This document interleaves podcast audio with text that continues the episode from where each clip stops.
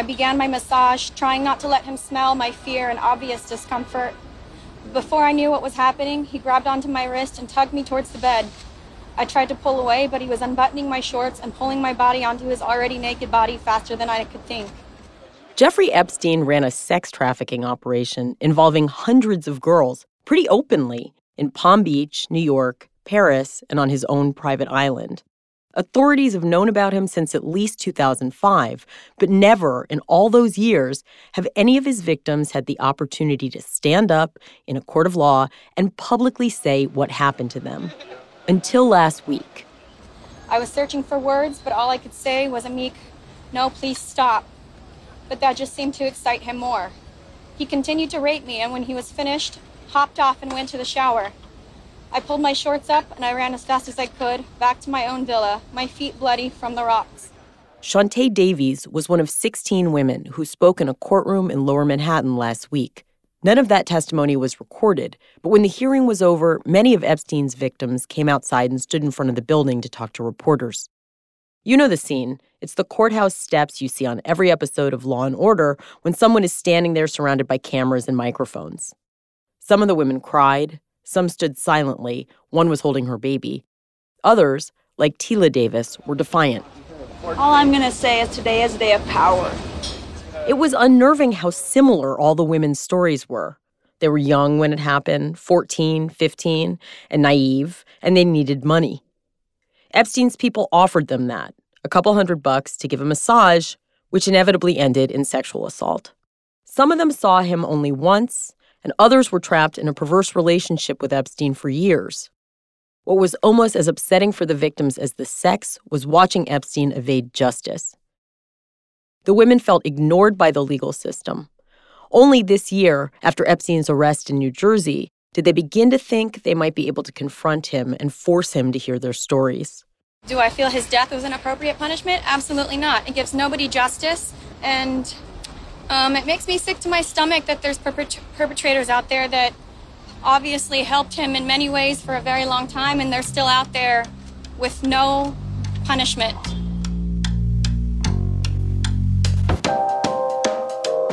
I'm Ariel Levy, and this is the first episode of Broken Jeffrey Epstein, a podcast about the man and the many people and institutions that allowed him to use hundreds of teenagers for sex for years on end.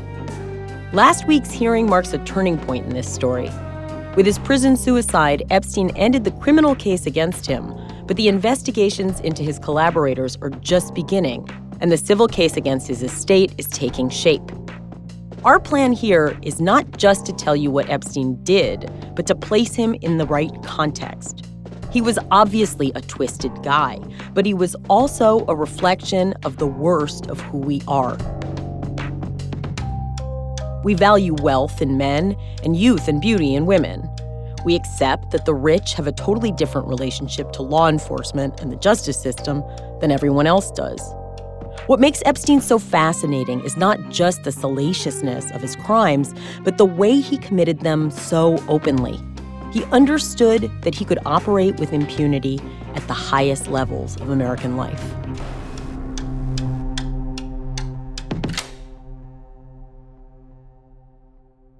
Our program will tell this story with the help of our executive producer and special correspondent, Julie K. Brown. The reason there was a packed courthouse last week the reason we've heard so much about Epstein is Julie. She's an investigative reporter for the Miami Herald who has been digging into Epstein for three years, and she wrote an explosive series about him last fall. She was in New York for the hearing last week.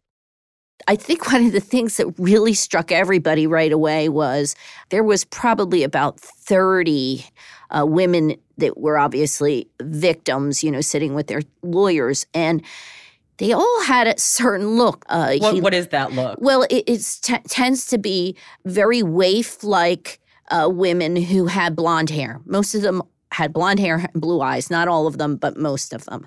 They have a stature about them, a, like a model quality stature about them. Uh huh. And then the next thing you sort of notice is how they all were looking at each other and all kind of.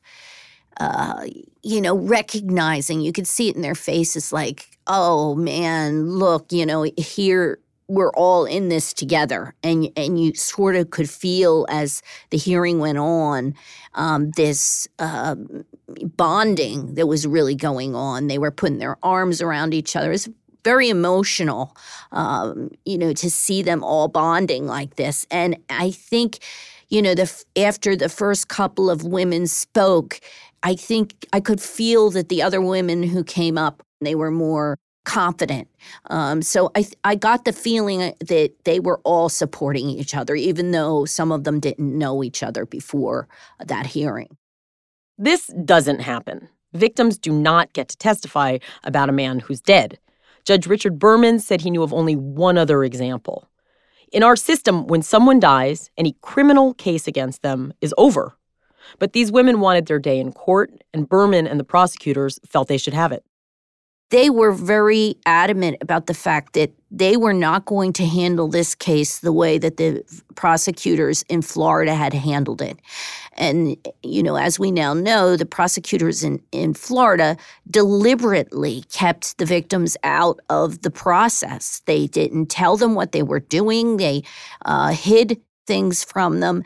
And from the get go, um, the prosecutor in New York and, and the judge uh, weren't going to have that happen in, in this time around. Berman is a federal judge, but he also happens to be a licensed social worker.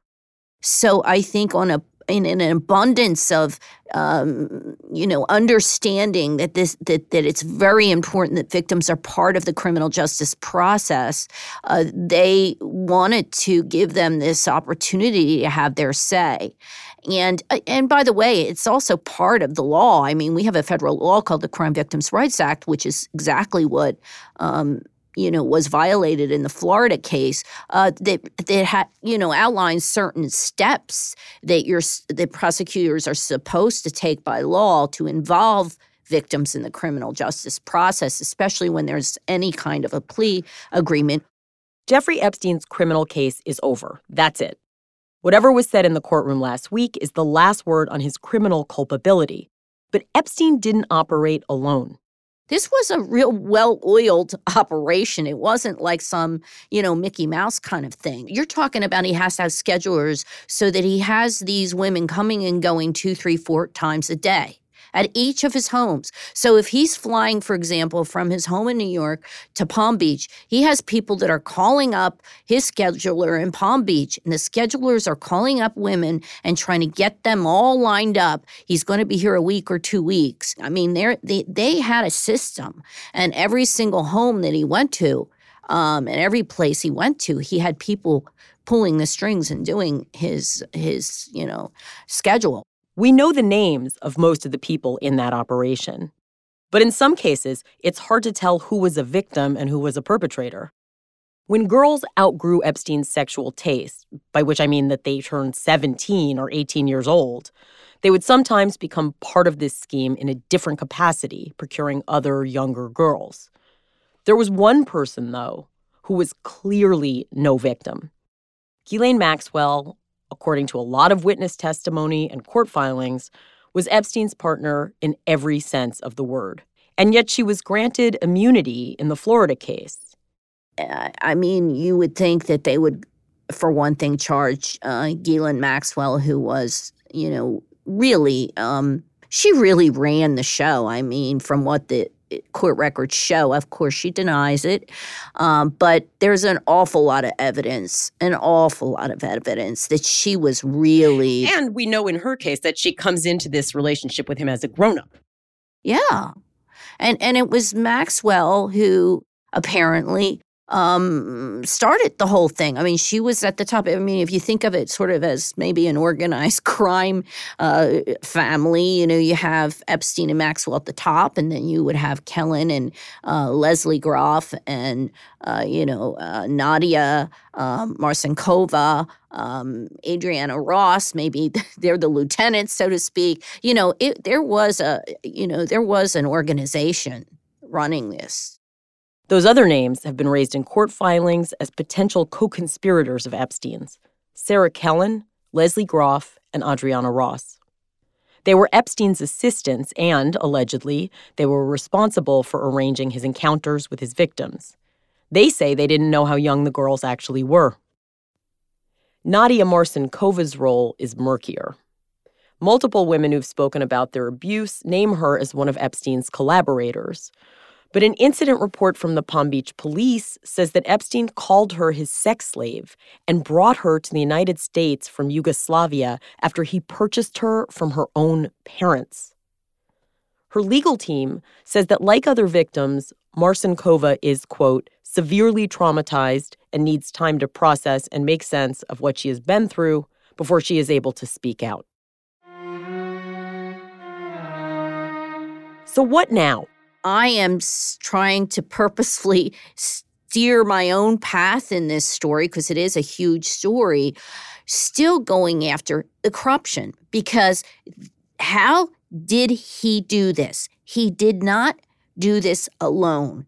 And he didn't get that jail term and he didn't get, you know, all the privileges he got without somehow getting someone to agree to it. I'm still focused on whether there were any prosecutors who did who committed wrongdoing, whether on the state level or the federal level, whether anyone in the sheriff's office committed any wrongdoing, and whether there were any other people. I mean, it could, for all we know, there could be an FBI agent somewhere who who was not on the up and up in this case. I mean, one of the premises of, of our show is that the Epstein case is indicative of a lot of other problems and realities in our society, where we have a justice system weighted wildly towards the powerful, and we have a culture that values wealth in men and youth and beauty and women, uh, particularly in Palm Beach and Park Avenue, places where Epstein operated. So it's like in some ways the Epstein story represents the worst of our values, sort of distilled into poison. And I wonder, does that ring true to you, or does this feel, does the Epstein case just feel like a horrible aberration from your perspective? Well, I think it was. It's probably one of the worst cases, uh, you know, of of you know, someone who really um, was able to use his connections and wealth and power in plain sight. You know, there was a photograph that was uncovered recently of Virginia, uh, one of the victims, Virginia uh, Roberts Giuffre, when she was quite young, 17. She looks even younger than 17 in the photo. And she's at a party.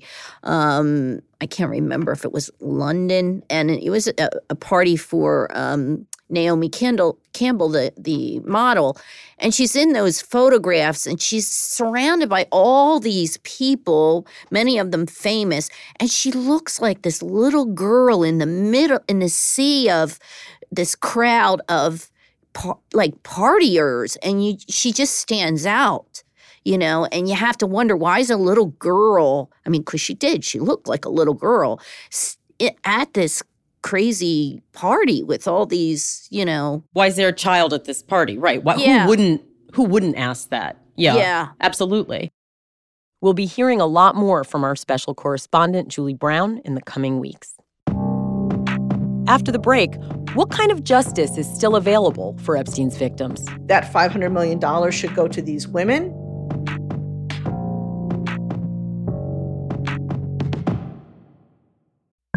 In the 1970s, John Todd burst onto the evangelical scene with a shocking tale. He claimed to be a former witch involved in a then unheard of secret organization called the Illuminati and urged Christians to prepare for a violent world takeover. First of all, the number one weapon in everybody's home should be a 12 gauge pump shotgun. Hear the amazing story of one of the originators of the modern day conspiracy theory. From Magnificent Noise and Sony Music Entertainment, this is Cover Up The Conspiracy Tapes. Do you ever wonder how celebrities order food? Like, is Sarah Paulson a Diet Coke or a regular Coke girlie? Some peasant Coke? No. Or how does Sofia Vergara order a pizza? No, nothing. No tomatoes. I cannot eat tomatoes. tomatoes? Yes. Are you cool with mushrooms? Not really. Okay. if these are the details you need, and I know you do, I have the podcast for you. I'm Jesse Tyler Ferguson, and on my podcast, Dinners on Me, I take some notable friends of mine out to dinners in Los Angeles and New York City. Listen wherever you get your podcasts. That thing was delicious. So Epstein's dead. There's no sending him to jail. But his victims can still go after his money in a civil suit. You can't sue a dead person, you have to sue their estate. That's Roberta Kaplan, a lawyer who has argued cases in front of the Supreme Court, including the one that brought down the Defense of Marriage Act. And now she represents one of Epstein's victims. Her client, who does not want to be named, was referred to as minor victim number one in Epstein's criminal indictment. As the indictment says, he asked and she told him her age at the time. Uh-huh. So, which is why she was such a crucial person for the indictment because uh, had she given that testimony, it would have definitively proved that he was engaging in very serious federal crimes. Now that he's dead, Kaplan and the victims are looking at a civil suit to go after Epstein's assets. But he made that really hard. It's unclear exactly how much money he had or where he put it, but more than $500 million is locked up in the U.S. Virgin Islands. So that makes things very, very complicated for my client and the many, many other women uh, in her position. When someone dies, their assets go through something called probate. A judge rules if a will is valid, which starts the whole process of distributing all the money and property. This is also the time when someone can sue an estate and argue that they should get some of it. Under normal circumstances, like when a not very rich person dies and leaves their money to their children uncontested, probate takes maybe a year. But none of this is normal. The Virgin Islands is a obviously a small jurisdiction. Uh, I'm sh- quite sure they've never really handled anything like this before. It's not like the New York where they're used to dealing with huge multi-hundred million dollar Sure. assets.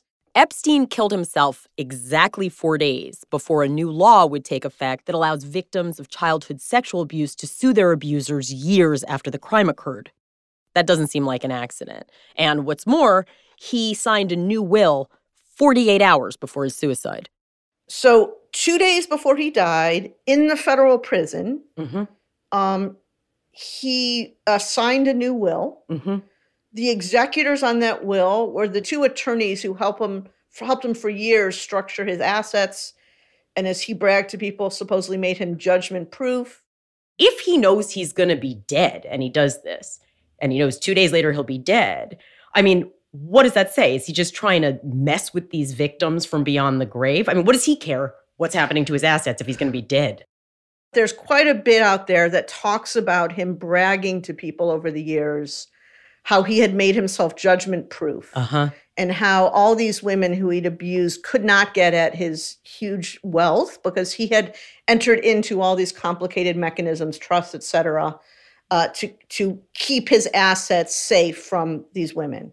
Um, given the fact that he bragged about that, I think I have to assume that that was his goal uh, before he died, and that was his goal in changing the will. Mm-hmm. Why anyone's kind of psyche would do Right. that, I'm not a shrink. I can't I can't give you an opinion about that, but my guess is is that's what he was thinking.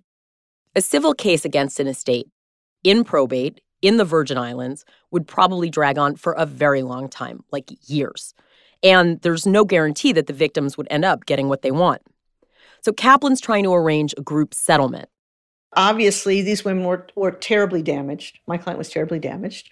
Our judicial system has ways of putting a dollar figure on that, um, and it should. Um, and she should get compensated for the injury she suffered. While it might not, it's not like a broken arm, uh, like you would get in a in a car accident or something like that. What what's what she suffered is actually far worse and far more damaging to her. So she should get compensation for that. On top of that, I think for her to finally get a, a dollar figure from the man or the estate of the man who so abused her for so long will feel to her like vindication. It's not the same thing as vindication in a criminal trial, obviously.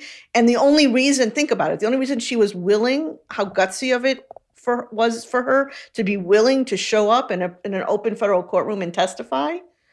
Um, she's not going to get that, but I do believe that she will feel some sense of of vindication and I hope peace. Uh, that she truly will get that fresh start uh, that she's hoping for. Attorney Roberta Kaplan. So, how do we look at Jeffrey Epstein and what he got away with? What does this story say about who we are as a culture at this moment? Epstein crossed paths with everyone, from Bill Clinton to Donald Trump, and they all seem to have something in common. They were rich and powerful men across the political and professional spectrum, and they have an abiding taste for much younger women, and they're willing to abuse their power to get them Perversely and not unrelatedly, women want to look young forever. That's why there's a multi billion dollar industry Botoxing foreheads and coloring gray hairs. So, is the Epstein case extraordinary or is it representative? How come we didn't have to hide it better? Maybe because it was so easy not to have to hide it. We'll follow Epstein's trail and examine the elite circuit that runs between Park Avenue and Palm Beach. Jeffrey Epstein, yeah, like likes to hang around with beautiful women who are also younger. Like I could say that about a lot of men I know. Like I'm not a lot of rich men. He's just he's literally a, almost a half a step away from many people that are within the line of the law. He just he, he stepped over it. We'll hear from Epstein's friends and those who witnessed his rise to power firsthand. This guy was brilliant, a mastermind on Wall Street and a criminal mastermind. We'll hear from Epstein's accusers. They'll tell us their own stories. It's not how Jeffrey died, but it's how he lived. And we need to get to the bottom of everybody who was involved with that, starting with Ghislaine Maxwell. And I won't stop fighting. I will never be silenced until these people are brought to justice. We'll talk with researchers about what drives this kind of abuse. There is probably another Jeffrey Epstein right now happening in this country. And our systems are failing victims. It is happening right under our noses. And when people do come forward, they are not believed. And we'll hear from people who have worked inside the federal legal system to find out what comes next. This investigation was backwards on every level from the get go. The only conclusion that I can draw from all of that kind of behavior is it's the, the investigation's off the rails. None of that shit should ever happen, ever. Broken, Jeffrey Epstein, is produced by Three Uncanny Four Productions. Our senior producers are TJ Raphael and Krista Ripple. Dan Bobkoff is our showrunner. Our research team is Jack Panyard and Oliver Lazarus. Matt Hauser is our engineer, and Casey Holford composed the theme. Our special correspondent and executive producer is Julie K. Brown.